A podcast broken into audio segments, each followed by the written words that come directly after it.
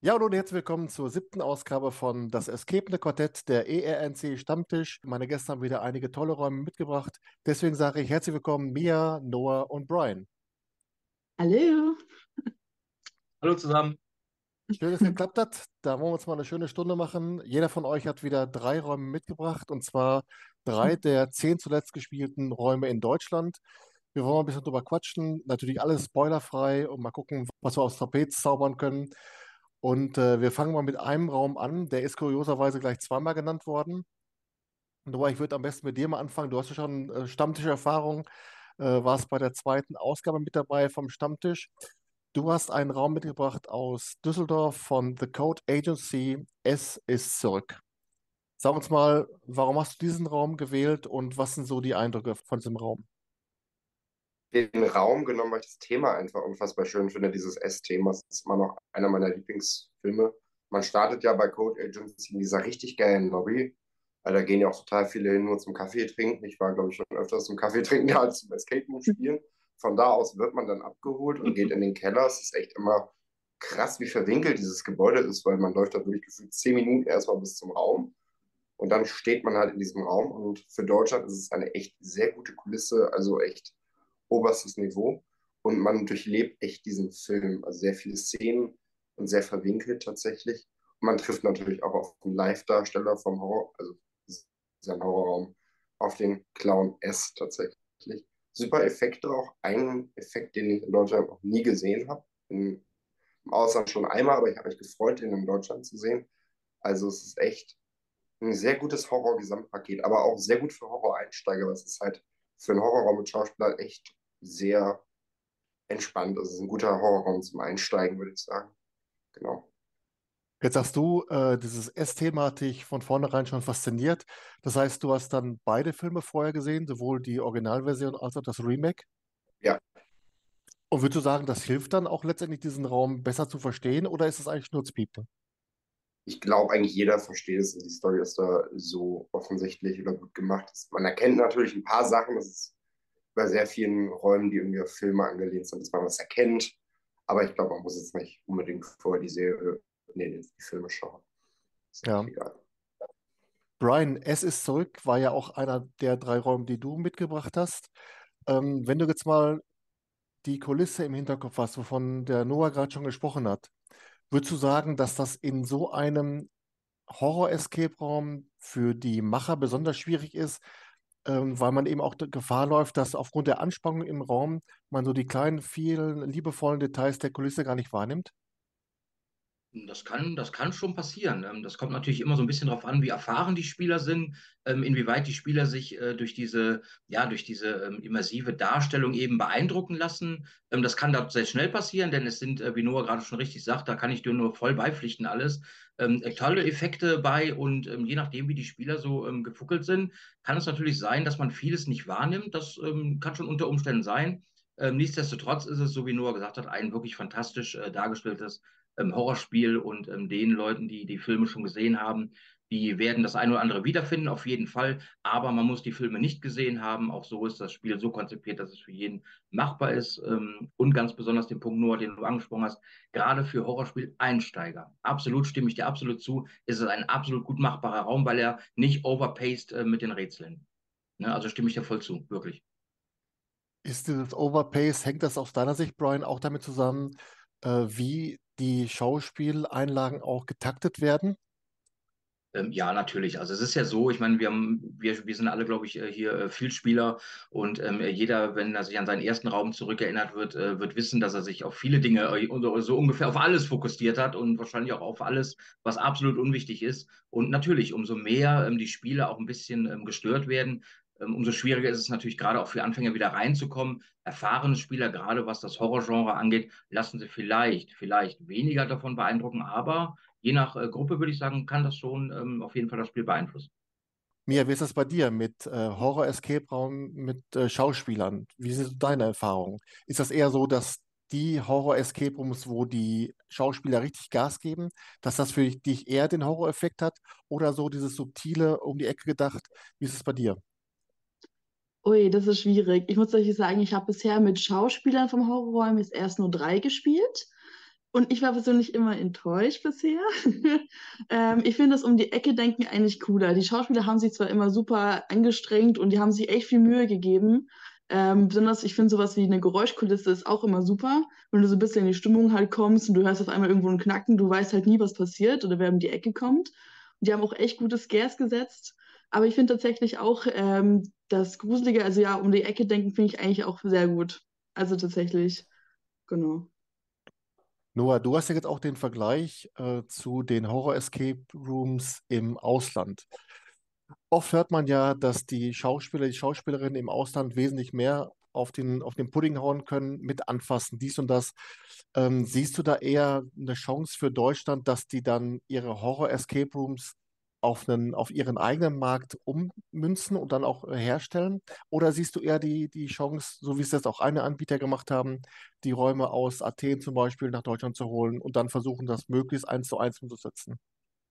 Also ich glaube, der Horrorfaktor aus Athen wird bei den normalen Spielern, ich rede jetzt nicht von vielen Spielern, sondern von Leuten, die den ersten oder zweiten Raum spielen, der wird aus Athen in Deutschland so nicht funktionieren. Und ich glaube, die Athener haben eben eine höhere Gruseltoleranz. Also finde ich es ganz gut, dass es auf den deutschen Markt angepasst ist tatsächlich. Weil ich glaube, sehr viele Räume aus Athen würden so bei normalen Spielern einfach nicht funktionieren. Mia, den ersten Raum, den du mitgebracht hast, der kommt aus Berlin. Und zwar könnte man meinen, das ist auch so in die Richtung Horror, aber ist eher so mehr subtiler Grusel. Und zwar Frankenstein. Erzähl uns mal davon. Oh, ich war so begeistert. Also ich habe sofort auch auf Instagram die Werbung dafür gesehen und davor habe ich auch schon mit Yvonne schon mal gesprochen, da ich ein Jahr davor auch schon mal bei Miraculum war und ich war so begeistert. Also auch, wie gesagt, das war auch ohne Schauspieler, aber trotzdem, es war immer eine Steigerung während des Spiels. Es hat super viel Spaß gemacht, die Rätsel waren auch super machbar. Wir haben tatsächlich 10 Minuten länger gebraucht. Ich habe zu zweit gespielt mit meiner Mutter. Aber es war totaler, also ich bin absoluter Fan auch vom Miraculum selber, aber der Raum hat für mich alles getoppt. Also wenn in Vergleichen zu anderen Spielen, die ich gehabt habe, es war absolut genial, jeden Cent war es tatsächlich wert. Und was ich jetzt sagen möchte, auch tatsächlich zum Spiel, ich habe mit einer Person gespielt, also mit einer Mutter, die noch kein Escape Room gespielt hat, beziehungsweise nur einen davor und war nicht begeistert, also nicht der Escape Room Mensch, aber selbst sie war absolut begeistert von diesem Spiel, die Effekte waren absolut super. Geräuschkulisse und was ich ganz super finde, also ohne zu spoilern, war tatsächlich, wie man die Hinweise gibt dort. War ich echt überrascht, tatsächlich. Genau. Ja. Und wie hast du dieses Gesamtkonzept dieser Buchhandlung wahrgenommen? Erzähl mal, wie es so war, als ihr dann diese Location betreten habt. Wie ist dann so der erste Kontakt mit den Spielleitern und wie geht es dann weiter? Das ist auch total super. Also ich bin auch total begeistert von so welchen Konzepten tatsächlich. Du gehst ja in die Buchhaltung rein und du bist direkt eigentlich in der Geschichte drin. Das ist kein klassischer Escape Room, wo du halt manchmal auch in einen Keller gehst und sowas und dann sofort, ja, willst du bezahlen, geh pinkeln und dann komm wieder her, sondern sofort, man muss ja auch tatsächlich etwas sagen, bevor man da eintritt, beziehungsweise in einem anderen Spiel. Man sucht auch Bücher. Aber die verpacken das auf jeden Fall so, dass sie die Regeln dir erklären, aber trotzdem, dass du dich einfach wohlfühlst. Du fühlst dich Teil des Spiels. Natürlich kannst du davor aufs Klo gehen, so ist es nicht. Aber die packen einfach alles von den Regeln her so in eine Geschichte ein. Das ist absolut genial. Du fühlst dich sofort wohl. Du bist nicht von wegen, okay, ich hocke mich jetzt hin, hört mir jetzt 10 Minuten lang eine Geschichte an, die Regeln an von dem Game Master und gehe jetzt sofort in den Raum rein und fertig ist. Sondern es ist einfach ein total schöner Übergang in das Spiel rein. Und du fühlst dich sofort wohl. Genau. Ja. Brian, hast du schon bei Miraculum in Berlin gespielt? Nee, also in Berlin war ich tatsächlich noch überhaupt gar nicht, muss ich zu meiner Schande gestehen, deshalb kann ich da nichts zu beitragen. Tut mir leid. Aber wie nimmst du das so wahr, wenn der Anbieter, die Anbieterin sich die Mühe macht, das Ganze so unter einem Gesamtkosmos zu stellen? Ist das was dich da auch packt, oder? Ja, auf jeden Fall. Also wenn die das unter ein Komplettpaket stellen, das ist schon ein Unterschied, als wenn das, was Mia gerade so dargestellt hat, man kommt rein und hakt das Ganze ab. Also wenn man das Gefühl hat, man betritt den Raum und ist halt eben schon komplett im ganzen Setting drin, dann packt mich das schon wesentlich mehr als das andere. Auf jeden Fall. Nochmal kurz zurück zu Frankenstein, Mia. Dr. Frankenstein ist ja in dieser Story verschwunden. Ist jetzt die Aufgabe der Gruppe, ohne zu viel zu spoilern, Dr. Frankenstein wieder ausfindig zu machen oder sein Werk zu vollenden? Ohne viel zu spoilern, beides. Ich möchte tatsächlich gar nicht viel wegnehmen. Man wird auf jeden Fall überrascht von beidem, tatsächlich. Und auch, was ich hinzufügen möchte, auch noch, ich habe am Ende auch mit Yvonne gesprochen über viele Sachen, über die ganzen kleinen Details und Easter Eggs. Ich will schon zu viel verraten, aber es war absolut genial. Wenn du das am Ende hörst oder dich selber darauf konzentrierst und eigentlich schon Fan von der Geschichte ist und dann so ein bisschen reinkommst, dann bist du auf jeden Fall begeistert am Ende. Also es ist auf jeden Fall, genau, beides inbegriffen, wie man lesen kann. Nur mal den zweiten Raum, den du mitgebracht hast, das ist auch beim Anbieter, der ein Gesamtkonstrukt, einen ganzen Kosmos geschaffen hat, und zwar die Anti-Schlabeck-Force. Die Rede ist von 66 Minuten und den Raum, den du mitgebracht hast, ist Geldrausch. Erzähl uns mal davon. Also da ist es ja schon das Besondere bei 66 Minuten, dass du gar keine Lobby hast oder gar nicht empfangen wirst, wie du eben schon gesagt hast, willst du bezahlen, gehst du pinkeln, das gibt es da gar nicht, sondern man muss sich an einem bestimmten Ort einfinden, zu einer gewissen Uhrzeit und einen gewissen Spruch sagen, und dann wird man direkt immersiv empfangen. Man hat auch gar nicht das Gefühl, man ist im Escape Room, sondern man ist unter einer sehr bestimmten Aufgabe da. Und wie man dann willkommen geheißen wird, ist sehr besonders, hatte ich noch nie, ein bisschen ruppig. Dann ist das komplette Briefing komplett in Immersion und dann geht es auch schon los, auch die ganze Zeit mit sehr gutem schauspielerischen Talent, auch während des Spiels. Das Spiel beginnt sehr lustig, ich würde sagen sehr körperlich. Also wir waren schon komplett durchgeschwitzt, als wir in der Bar standen. Die Rätsel an sich waren super, super lustig. Also da erinnere ich mich auch an ein paar Rätsel, die super, super viel Spaß gemacht haben. Ich finde es auch immer sehr schön, wenn einem während des Spiels angezeigt wird, wie weit man eigentlich ist. Da gibt es auch ein Element, das zeigt, wie viele Rätsel man noch machen muss, bis es weiter in den nächsten Bereich geht. Das motiviert dann auch immer. Und die Geschichte ist auch die ganze Zeit da. Diese Geschichte, diese ASF, die ist natürlich sehr, sehr weit. Man hat nach dem Spiel immer so das Gefühl, man hat sie nicht komplett verstanden, weil es ist sehr komplex und man hat nur so einen Einblick bekommen in die Geschichte. Aber es geht während des Spiels darum, Bruno zu finden. Bruno wurde entführt und damit man ihn wieder finden kann, muss man in dieser Bar Lösegeld holen. Und dann arbeitet man sich ja wirklich durch eine komplette Bar durch. So wie ich mit Olli gesprochen habe, war das auch eine echte Bar, es ist gar keine Kulisse und das fühlt sich einfach super reell an. Also wirklich, jetzt hätte man eine Bar in Escape Room reingepackt. Ich finde ein super Gesamtkonzept und ich mag 66 sehr gerne. Ja. Du hast bei 66 Minuten alle Räume gespielt? Außer, wie heißt der, Leichenschauschmaus, den habe ich nicht gespielt, aber sonst ja. Alles andere. Und Geldrausch war dann der erste Raum, den du dort gespielt hast? Nee, wir haben angefangen mit Maditas Geheimnis. Dann kam der Trophäensammler, als drittes dann der Geldrausch und als letztes gab es das Amulett. Ja, denn ich war heute nochmal auf der Homepage von 66 Minuten und Oliver und sein Team schlagen vor, dass man zunächst einmal Leichenschauschmaus und Geldrausch spielen sollte, um sich überhaupt erstmal so in diesem ASF-Kosmos zurechtzufinden. Wie hast du es allgemein wahrgenommen? Wie schwer, wie leicht ist dir gefallen, überhaupt in den ganzen Kosmos nachhalten zu können? Wer ist gut, wer ist auf meiner Seite, wer ist böse? War das einfach für dich? War das auch ein gewisser Spannungsmoment, wo du sagst, Moment, kann ich dem überhaupt trauen? So ein bisschen, aber bei Geldrausch kannte man sich dann schon aus. Also wir haben ja mit Madita angefangen. Für mich war das perfekte Spiel zum Start, weil das sehr einfach ist, aber eine sehr schöne Geschichte hat. Da wusste man schon so ein bisschen. In Madita geht es ja am wenigsten, würde ich sagen, um die ASF an sich. Und durch den Trophäensammler wusste man dann eigentlich schon so ein bisschen, was los ist.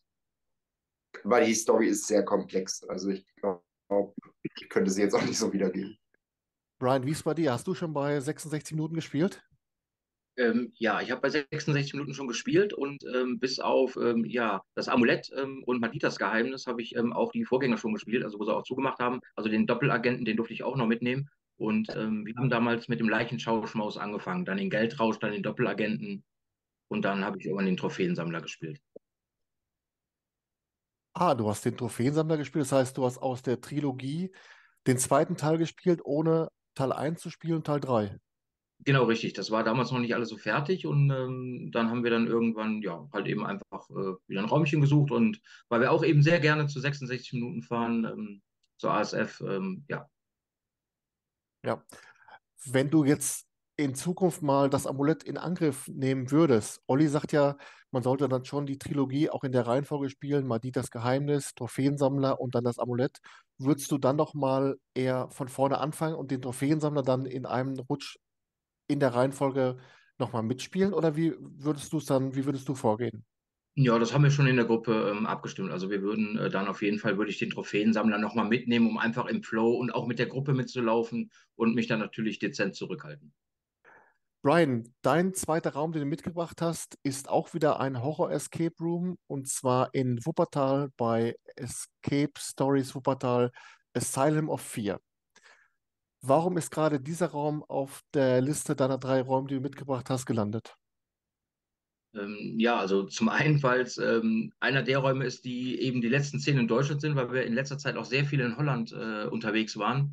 Deshalb habe ich auch gar nicht so oft in Deutschland gespielt und einfach, weil ich es ein wirklich fantastisches Spiel finde. Ich fahre dort sehr gerne hin, habe auch bei Escape Stories, die heißen jetzt auch Horror Stories, also die haben ja so ein bisschen, ne, wenn sie von dem Standort in Barmen sprechen, wo sie ihre Horrorspiele haben, dann sind es Horror Stories Wuppertal.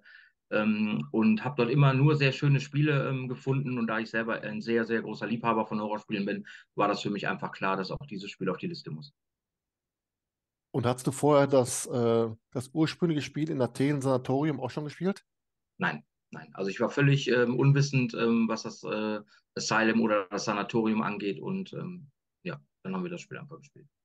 Ja, wobei ich glaube, mittlerweile ist auch Asylum of Fear so weit abweichend von Sanatorium, dass das eigentlich grundsätzlich miteinander nicht mehr so viel zu tun hat. Oder wie sind so deine Erfahrungen, Noah? Hast du beide gespielt? Noch nicht in Wuppertal gespielt. Ich habe bisher nur in Athen gespielt. Da fand ich es auch super, super verrückt. Dieses Konzept habe ich noch nie so gesehen. In Wuppertal werde ich bald auch nochmal spielen, aber jetzt akut ist es nicht geplant. Ja. Brian, dieses Konzept, was Noah gerade schon angedeutet hat, ich will jetzt auch nicht zu viel spoilern, aber so, dass du als Gruppe deine Vorgehensweise, deine Taktik so ein bisschen auch planen musst, macht das vielleicht auch den gewissen Reiz aus dieses Abenteuers?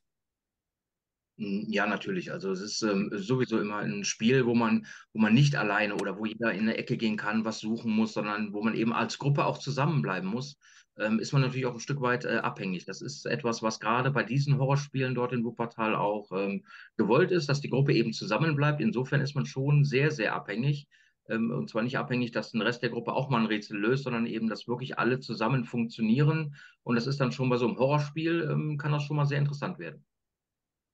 Ja, und auf einer Skala von 1 bis 10, wie groß ist die Vorfreude auf dieses Gesamtkonstrukt dieses Dorfes Floresti? Da kommt ja demnächst auch noch das Waisenhaus dazu. Wie groß ist da bei dir die Vorfreude? Ja, also die Vorfreude ist riesig. Also wenn du mich so fragst, würde ich schon sagen, da ist die 10 auf jeden Fall drin. Einfach, weil ich halt eben weiß, dass die Inhaber selber auch wahnsinnig große Liebhaber von Horrorspielen sind und eben sehr viel Herzblut da reinbringen und dieses Gesamtkonstrukt dieses Dorfes Floresti, also ich werde das Touristinnen-Ticket auch für das Waisenhaus mit Sicherheit wieder ziehen. Ja, und soll das mal ein T-Shirt geben? Ich habe Floresti überlebt. Christian, ich werde meins holen.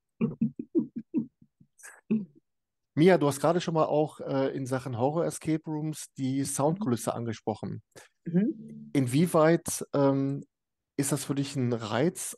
Oder geht es dir auf die Nerven, wenn so durch die Soundkulisse auch ein gewisser Stressfaktor ins Spiel gebracht wird? Ist das was, wo du sagst, das gibt mir nochmal einen richtigen Kick, und denkst dir, komm, ich reiß die Box gleich raus? Also es ist bei jedem natürlich wieder anders. Ich muss tatsächlich sagen, ich finde es absolut genial. Natürlich bist du, wenn du so ein bisschen, der Ton wird immer schneller und schneller und schneller, und du weißt ein bisschen, jetzt geht vielleicht schon langsam das Spiel zu Ende, und du hast so ein bisschen gewissen Druck. Und wie gesagt, ab und zu kommt ein Knistern oder irgendwie sowas, ich finde, oder ein Rascheln irgendwo in der Ecke, wenn es nicht so laut ist, sonst würde ich die Box natürlich rausreißen, aber sonst finde ich es natürlich absolut genial, wenn man echt eine gute Soundkulisse hat. Das macht so viel aus bei Escape Rooms, finde ich persönlich. Genau wie ich schon mal eingespielt habe, auch mit Geruch tatsächlich, das macht einfach super viel aus. Also wenn alle Sinne so ein bisschen angeregt werden bei Escape Rooms. Ja. Genau. Es ist mir aber auch schon oft passiert, dass ich im Nachhinein gar nicht mehr wusste, war jetzt eigentlich Sound dabei oder nicht, dass ich mir gefragt habe, spielte da jetzt Musik, weil ich da so bei dem Rätsel so in der Story drin bin. Wie ist da so eure Erfahrung? Nora, wie geht's dir da? Kannst du rückblicken, weißt du noch ganz genau, da waren Gerüche, da war Sound, oder bist du oft auch so im Tunnel, dass du dir denkst, Ja gut, ob jetzt da eine Geige spielt oder sonst was, da scheißt der Fuchs drauf.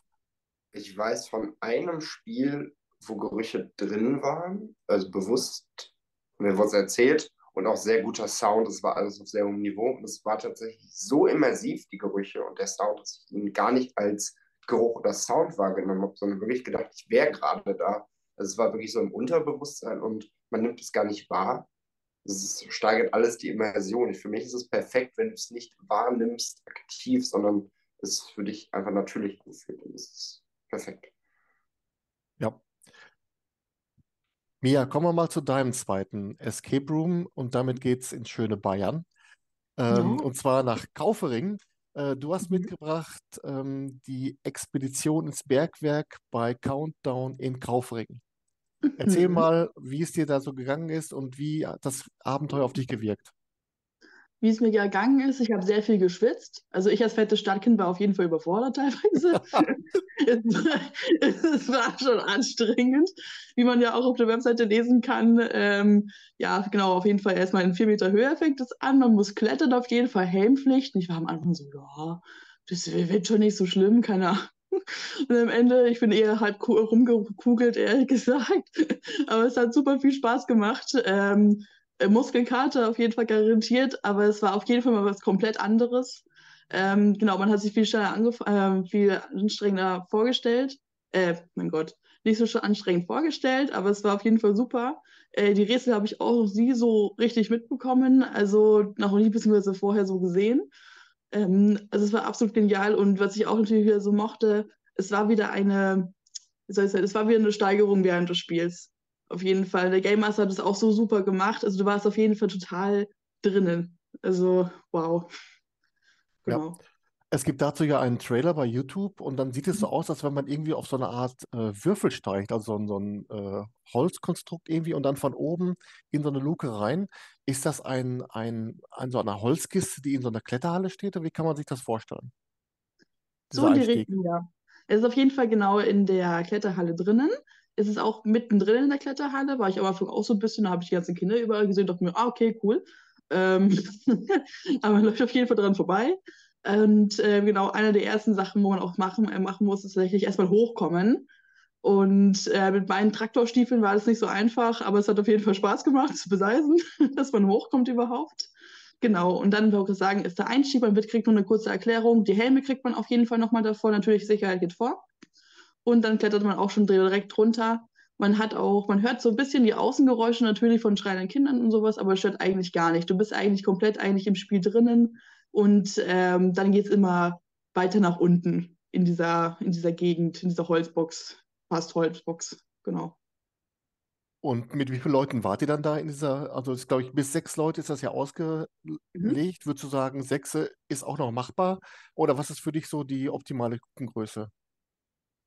Also wir waren zu 4 persönlich. Ich fand 4 zu super. Man hat sich aber auch immer gut aufteilen können. Bei manchen Rätseln musstest du auch in manche anderen Ecken rüberlaufen. Wo immer jemand von uns war. Zu 6 Personen für 6 schlanke Menschen, ja, wird schon funktionieren. In meiner Größe vielleicht jetzt nicht, aber doch, 6, ich glaube schon, dass es machbar ist auf jeden Fall. Auch besonders im späteren Spielverlauf es kann schon praktisch werden zu 6. Aber ich fand 4 eigentlich auch persönlich perfekt, tatsächlich. Also 2 Personen kann ich mir jetzt nicht so ganz vorstellen, aber 4 bis 6 Personen doch, könnte auf jeden Fall funktionieren. Genau, solange man sich nicht den Kopf anhaut, funktioniert's. Ryan, Mia hat gerade davon gesprochen, dass es ja den Helm dazu gibt.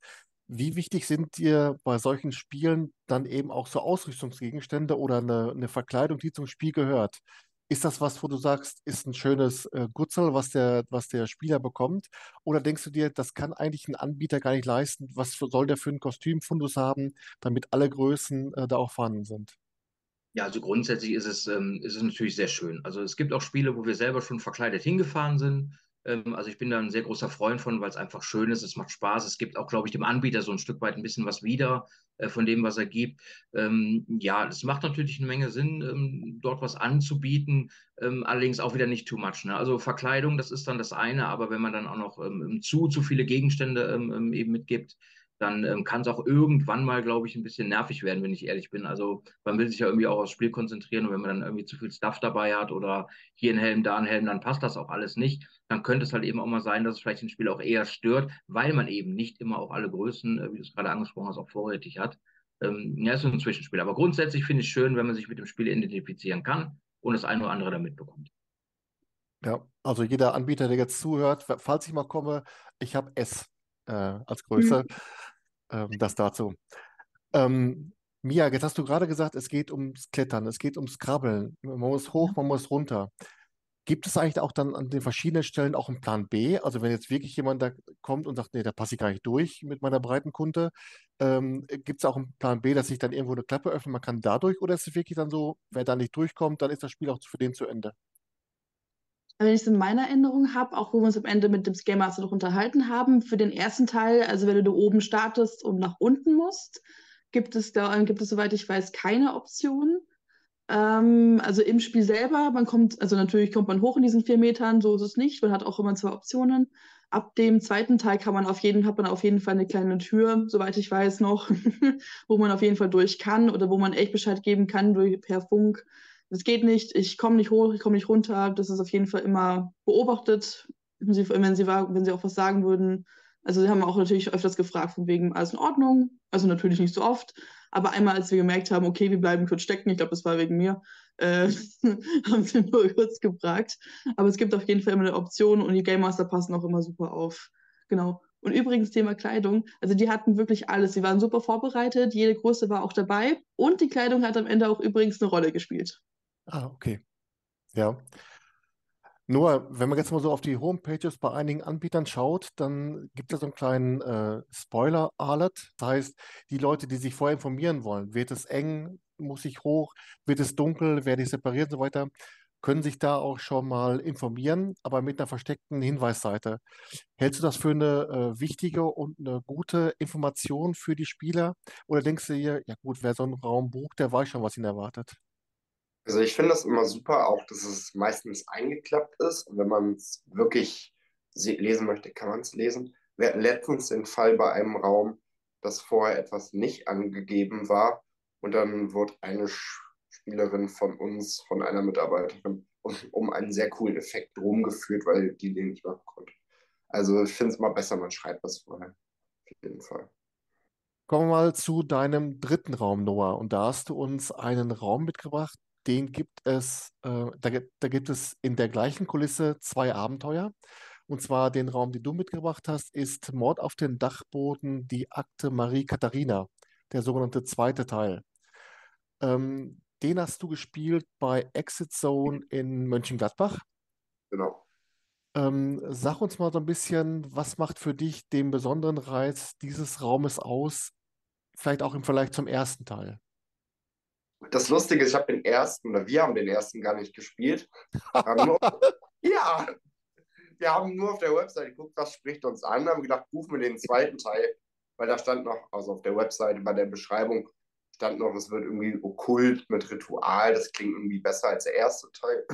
Deswegen haben wir den gebucht. Der angekommen war die Spielleiterin auch ein bisschen verwundert, dass wir den 1. nicht gespielt haben.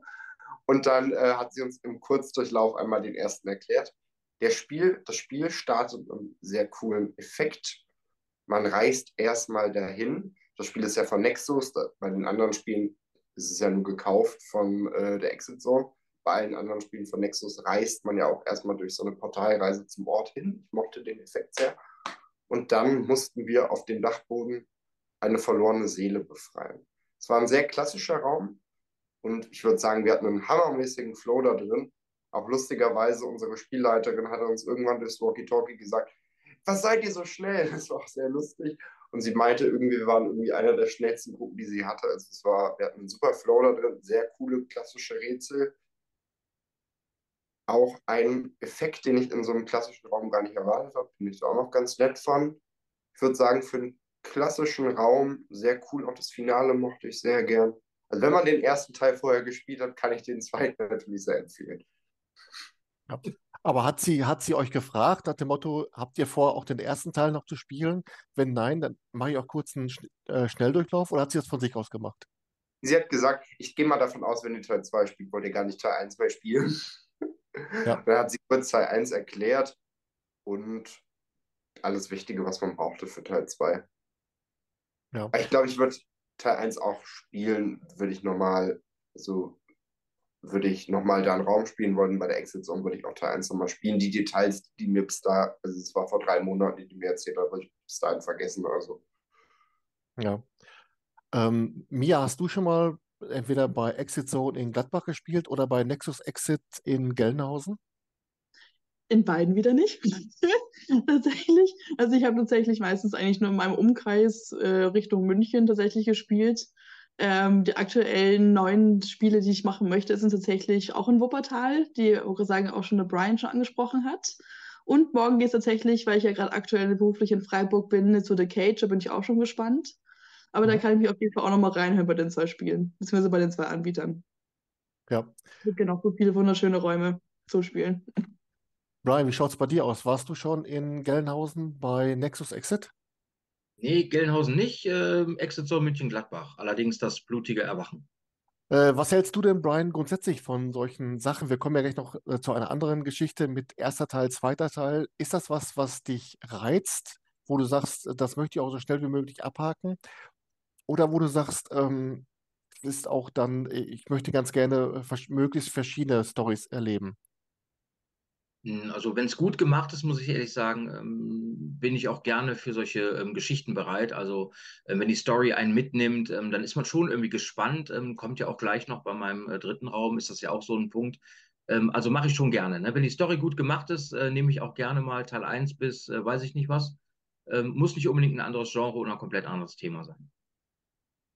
Ja, denn der Clou bei Mord auf den Dachboden 1 und 2 ist ja, dass beide Räume in der gleichen Location, in der gleichen Kulisse stattfinden. Teil 1 heißt, glaube ich, der Fall Dr. Winter oder die Akte Dr. Winter. Da geht es darum, dass die Marie Katharina ermordet wird. Wir müssen dann praktisch uns dann auf die Spur des Mörders begeben. Und im 2. Teil, Noah, geht es ja dann darum, den Fluch von der Marie Katharina zu brechen oder zu stoppen.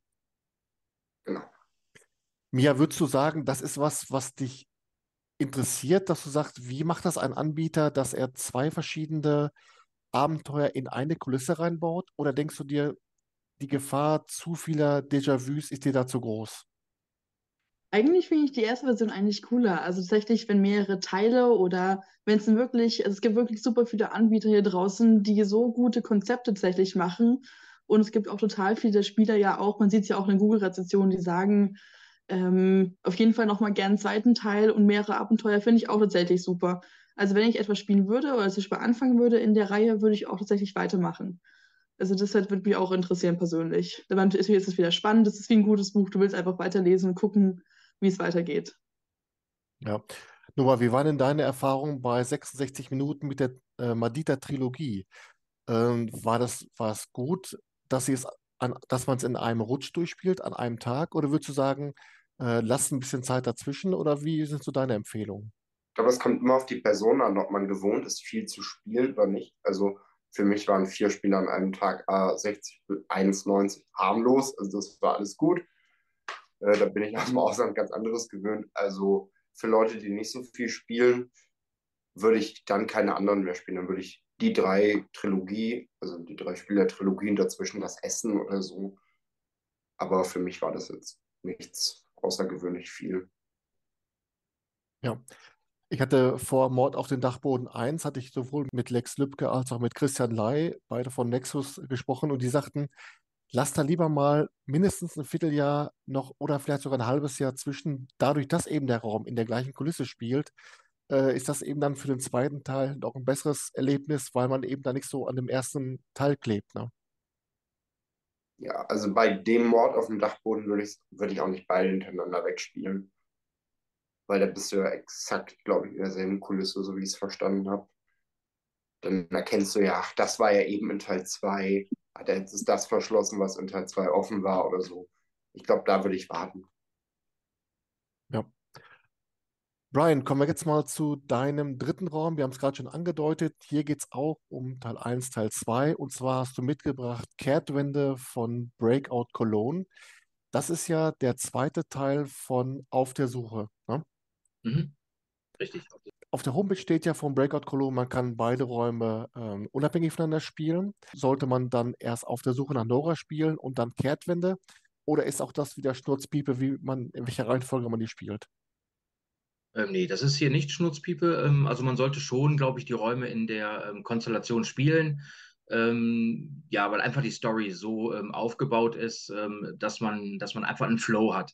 Man kann natürlich den zweiten Teil einfach abspielen, man löst einfach die Rätsel, aber mich wird das selber irgendwie total triggern, wenn ich dann irgendwie gar nicht wüsste, wieso bin ich eigentlich hier, warum ist das jetzt hier alles so? Und also in dem Falle würde ich schon empfehlen, wer hier die Spiele spielt, dass man vorher auf der Suche eben beginnt. Kannst du denn mal so ein bisschen, ohne zu spoilern, mal umreißen, um was es in den beiden Teilen geht? Klar, der erste Teil Auf der Suche nach Nora dürfte klar sein, aber wie greift dann der zweite Teil wie ein Rad in den ersten Teil ein? Ja, also eigentlich sehr clever gemacht, indem man eigentlich im ersten Teil kein Ergebnis findet. Nämlich die Mission, die man eben im ersten Teil hat, nämlich seine Kommilitonin Nora zu suchen,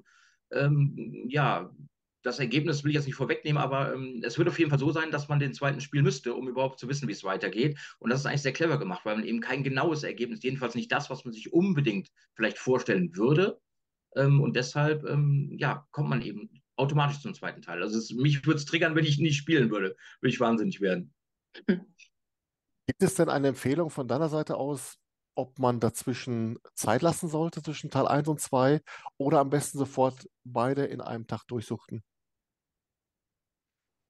Ja, also auch da wieder muss ich sagen, das, was Noah eben gesagt hat, ist natürlich ganz wichtig. Es kommt immer auf die Spiele an. Also es gibt welche, die spielen sehr viel. Wir haben auch schon sehr, sehr viele Spiele an einem Tag gemacht. Für viele Spieler kann man ruhig beide hintereinander spielen. Da es sich hier aber auch um 90-Minuten-Spiele handelt, würde ich gerade auch bei Anfängern schon empfehlen, dass man da schon ein bisschen Zeit auch dazwischen lässt, weil es einfach auch sehr, sehr viele Rätsel zu lösen gibt in den Raum. Und deshalb würde ich sagen, viel Spieler ist überhaupt gar kein Problem, aber Anfängergruppen sollten auf jeden Fall ein bisschen Zeit dazwischen lassen.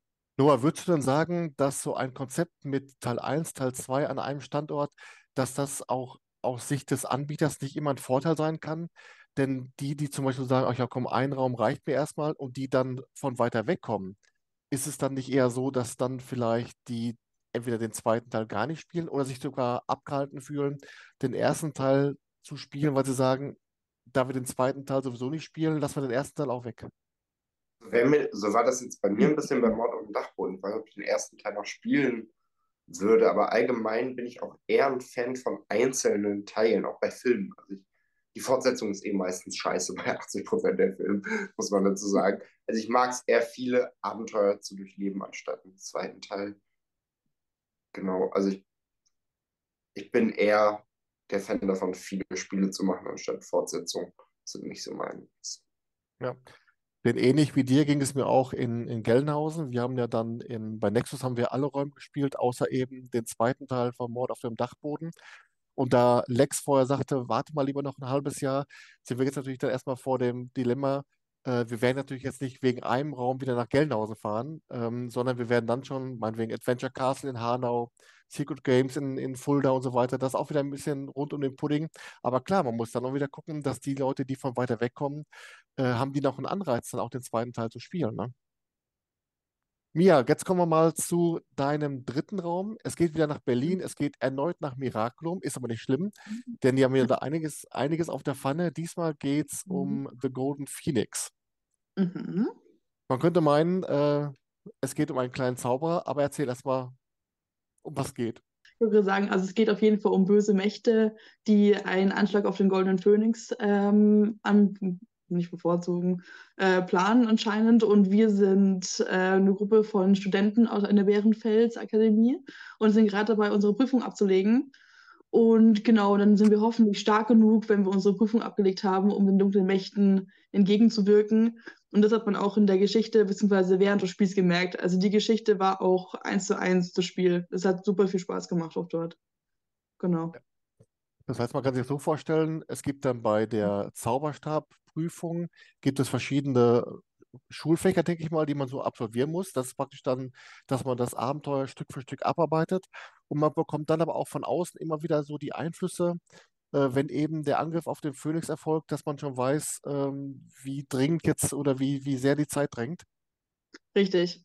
Also auch genau wie bei zum Beispiel Frankenstein, das ist total gut gemacht, wie sie auch zum Beispiel Hinweise oder wie sie das einfach in Thema Schule eingebaut haben. Man muss auch nicht unbedingt Harry Potter-Fan oder alle Teile davor angeguckt haben, um das Spiel zu spielen.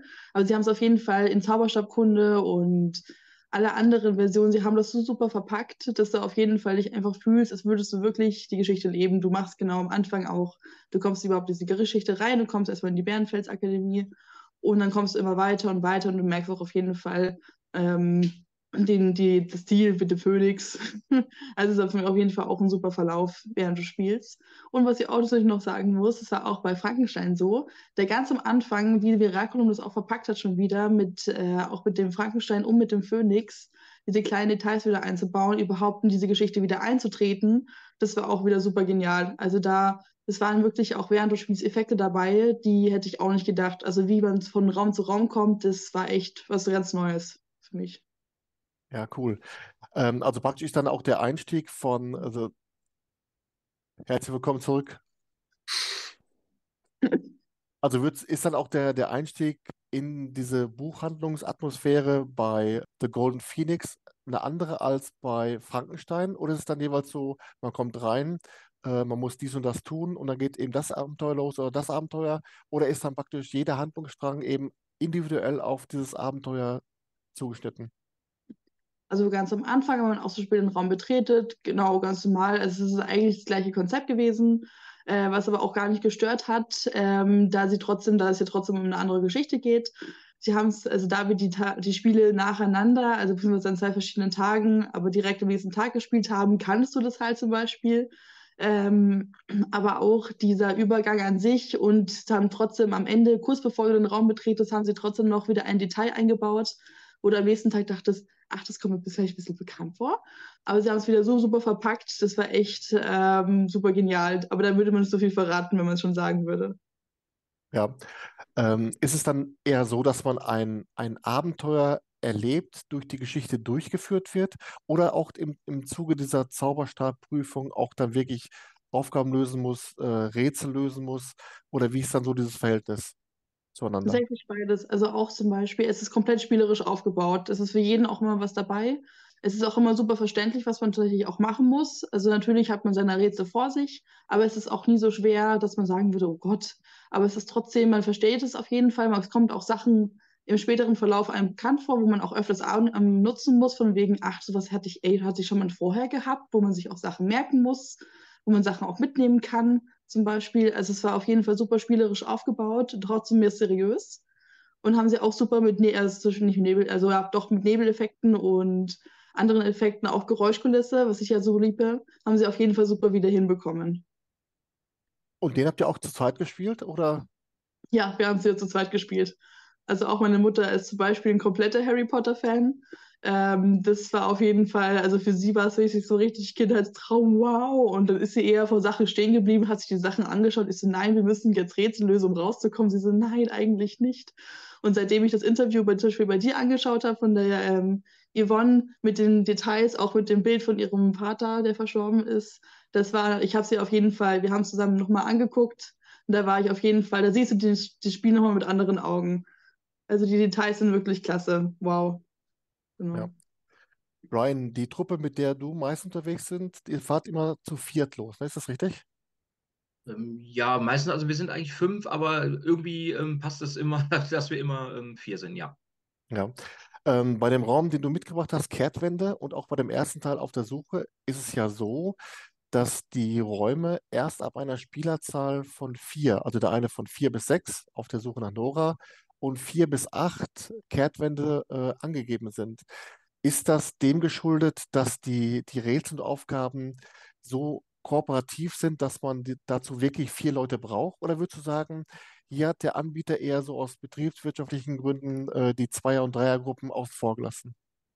Nee, also hier muss ich sogar ehrlich sagen, Hut ab, weil es ist nämlich erstmals ein Raum, wo wirklich auch 6 bis 8 Spieler arbeiten können. Es ist ja oftmals so, dass man irgendwie liest, 2 bis 6, das ist ja so der Klassiker. Und oftmals hat man dann Spiele, wo man denkt, boah, 6 sind eigentlich total überlagert, man steht sich eigentlich nur im Weg. Hier ist wirklich beide Räume, auch wenn man bei dem ersten Spiel vielleicht am Anfang nicht so den Eindruck hat, wirklich 6+ Spieler gut machbar, ohne Probleme machbar, die sich noch nicht mal im Wege stehen, und man braucht sie auch. Man braucht sie auch. Also wirklich eines der wenigen Spiele, wo ich sage, mit vielen Leuten kann man dort rein und jeder hat echt was zu tun. Für jeden gibt es was zu entdecken und man muss einfach im Teamwork arbeiten. Insofern, ja, 6+ ohne Probleme. Das hört sich gut an. Nur mal eine andere Frage. Du hast eben schon gesagt, du bist von der Spielzeit her aus dem Ausland eigentlich ganz andere Zeiten gewohnt. Was würdest du denn sagen, ist so aus deiner Sicht die ideale Spieldauer eines Escape Rooms? Oder ist es auch immer abhängig davon, ist es ein Rätselraum, ist es ein immersives Abenteuer, oder gibt es für dich eine Spielzeit, die für dich optimal ist? Bei immersiven Erfahrungen ist die Länge eigentlich relativ. Da hatten wir auch immersive Erfahrungen von 2,5 Stunden bis 3 Stunden Stay in the Dark, da merkt man es teilweise gar nicht. Bei Rätselräumen machen jetzt in den Niederlanden viel, finde ich, 75 Minuten eigentlich eine super Anzahl. Macht ja auch The Room. 60 ist immer ein bisschen zu kurz für Rätselräume, finde ich, und 90 ist meistens auch schon zu lang. Ich finde 75 ist immer eine super Anzahl. Mia, was war das längste, was du gespielt hast? 90 oder auch schon mal darüber hinaus? Tatsächlich 75 Minuten, beide ja im Miraculum. Genau, das sind ja beide 75 Minuten. Die Zeit, wie man kennt es ja selber, die geht so schnell vorbei, du merkst es gar nicht. Das ist einfach schon, oh Gott, ich war ja schon eine Stunde da drin zum Beispiel. 75 Minuten waren es. Hat aber auch zu den beiden Räumen super gepasst. Also 60 Minuten hätte gar nicht, glaube ich, hätte funktioniert, aber es ist auf jeden Fall, um das Spiel zu genießen, war es perfekt. Aber länger als 70 Minuten hatte ich zum Beispiel auch noch nicht, oder 75. Ja, denn Brian, mir kam mal die fixe Idee, manchmal habe ich sowas, ob es als Anbieter nicht eigentlich ratsam wäre, dass man praktisch dann auch den Buchungspreis auch offensichtlich mit der Spielzeit in Zusammenhang bringt. Also damit der Kunde auch genau weiß, hör mal zu, du zahlst jetzt zwar den Preis X, aber dafür bekommst du aber auch 75 und 90 Minuten im Vergleich zu Anbieter XY, der den gleichen Preis hat für 60 Minuten. Oder ist das dann für den Kunden sowieso offensichtlich? Ich glaube, das ist wahnsinnig schwierig. Also es gibt ja Spiele, die steigen mit dem Preis, mit den Minuten. Wir haben jetzt am Wochenende gespielt, da war es eher ein bisschen umgekehrt. Das Spiel Kehrtwende ist ein gutes Beispiel. Da liegt der Preis eher im niedrigeren Segment für 90 Minuten. Ja, schwierig dran festzumachen. Aber grundsätzlich, ja, der Preis geht höher, wenn die Minutenzahl steigt. Das machen die meisten. Und es ist auch, glaube ich, in Ordnung. Also ob ich jetzt eine halbe Stunde drauf habe und habe proportional eben mehr am Preis, ist eigentlich gang und gäbe.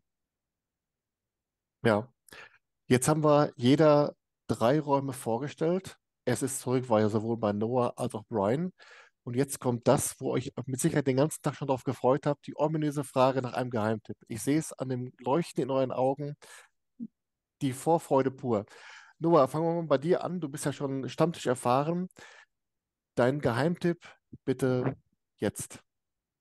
Mein Geheimtipp ist ein Raum bei einem sehr bekannten Anbieter, aber ich finde immer, dass der Raum da immer sehr untergeht. Und zwar, es geht um Skurrilum. Wenn man an Skurrilum denkt, denkt man natürlich an die Ernie-Hudson-Räume und auch an Gushis.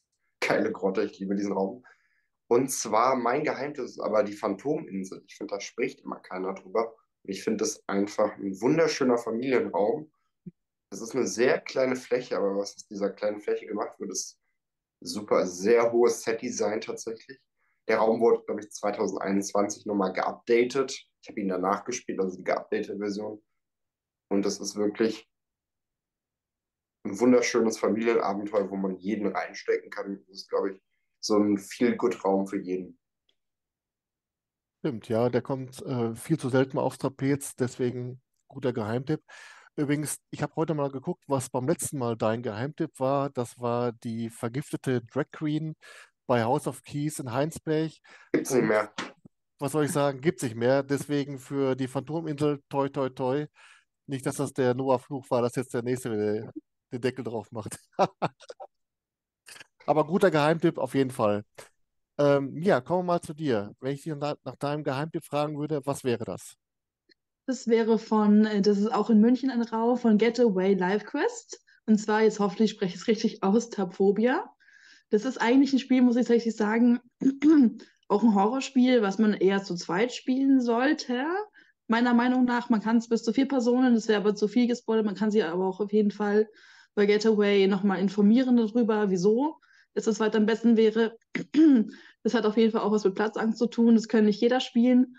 Aber wenn man auf jeden Fall einen guten Horrorraum sucht, ohne Schauspieler tatsächlich, was vom Preis voll in Ordnung ist und auch wenn es nur von Hobbyisten gebaut wurde, es ist absolut genial. Es hat super viel Spaß gemacht, es waren 60 Minuten, aber es hat so viel Spaß gemacht. Man liegt zwar 90 Minuten, das ist zwar ganz geil, aber gefühlt, aber das kann man auf jeden Fall weiterempfehlen. Genau, und super Geräuschekulisse. Und sag nochmal ganz kurz eben den Anbieter, wie heißt der? Getaway Live Quest. Oh, okay, alles klar, noch gar nicht gehört. Aber wenn du sagst, man liegt die ganze Zeit, ist das sowas wie Funus bei Madame Houdin in Essen? Nee. Man kann es eigentlich auch schon auf der Internetseite lesen, man wird von einem Serienkiller entführt und man ist in einer Holzbox. Deswegen, das kann auch nicht jeder, man hat tatsächlich nur sehr wenig Platz da drinnen. Mir tut es leid für alles, was die Leute da gesehen haben, der Kiste bei mir. Aber es hat super viel Spaß gemacht. Also auf jeden Fall, ich will nicht wissen, welcher Winkel da drin war. Aber es war so gut. Also ich war total überrascht. Wir hatten zwar einen Neuling Game Master, da war die Geschichte noch nicht wirklich drinnen. Aber ich kannte den Anbieter persönlich und das haben sie so super umgesetzt. Ich habe mir davor nichts vorstellen können und das war echt, ich kann nicht jedem Herz legen. Und war jedes wert. Ja, aber wo du gerade sagst, ist von Hobbyisten erstellt worden, ist aber ein offizieller Anbieter, wo jeder buchen kann. Ja, okay. Richtig, genau. Die haben auch in Bau schon 2 andere Räume, die durften wir auch uns angucken. Sorry, wenn du das hörst. Von dem Game Master, der hat uns einmal rumgeführt. Genau, wo gesagt, die machen das aus hobbymäßig, wenn ich es richtig verstanden habe. Aber dafür war ich so begeistert. Also echt... ich habe davor nichts Vorstunden kennen, aber das war echt super gut. Krass, also wirklich gut gemacht. Genau. Sehr gut, sehr schöner Geheimtipp. Brian, kommen wir mal zu dir. Du warst ja auch schon mal im Interview zu Gast, damals als Vertreter eurer Gruppe, die die 100-Tage-Challenge gewonnen hat. Damals die Escape Maniacs, nicht zu verwechseln mit den Escape Maniacs. Ich habe aber leider vergessen nachzufragen, was seinerzeit dein Geheimtipp war. Aber umso gespannter bin ich jetzt auf deinen jetzigen Geheimtipp. Deswegen bitte jetzt. Ja, also den Geheimtipp, den ich gebe, ist in Bonn und da würde ich Fugion nennen und den Geldspeicher. Ein ganz, ganz, ganz kleiner Escape Room und ich muss ehrlich sagen, so viel Liebe in so ein gemütliches Comicspiel zu bringen. Es ist wirklich ein ganz, ganz kleiner Escape Room. Ich würde ihn dort maximal zu 4 spielen, aber er ist einfach so liebevoll gemacht und wir sind dort auch verkleidet als Tick, Trick und Track angekommen.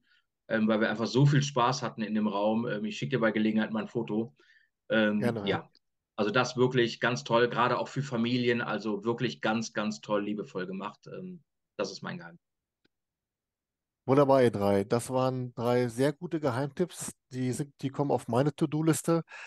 Und damit habe ich auch schon alle 87 Zettel für heute abgearbeitet. Es hat sehr viel Spaß gemacht. Vielen Dank dafür. Das waren tolle Einblicke, die ihr uns da gegeben habt von 8 tollen Räumen. Ich denke mal, dass wir dem einen oder anderen dann nochmal einen kleinen Anschluss geben konnten, den Raum mal zu spielen. Diesen Raum, den Raum, am besten alle Räume. Vielen Dank dafür. Es war eine große Freude für mich. Hat sehr viel Spaß gemacht. Ja, vielen Dank für die Einladung, Hartmut, und danke an euch alle. Ihr drei. Ich wünsche euch einen schönen Abend und da würde ich sagen, es war nicht das letzte Mal, dass wir zusammen am Tisch gesessen haben. War ein toller Stammtisch. Bis die Tage. Ciao. Okay, ciao. Tschüss zusammen.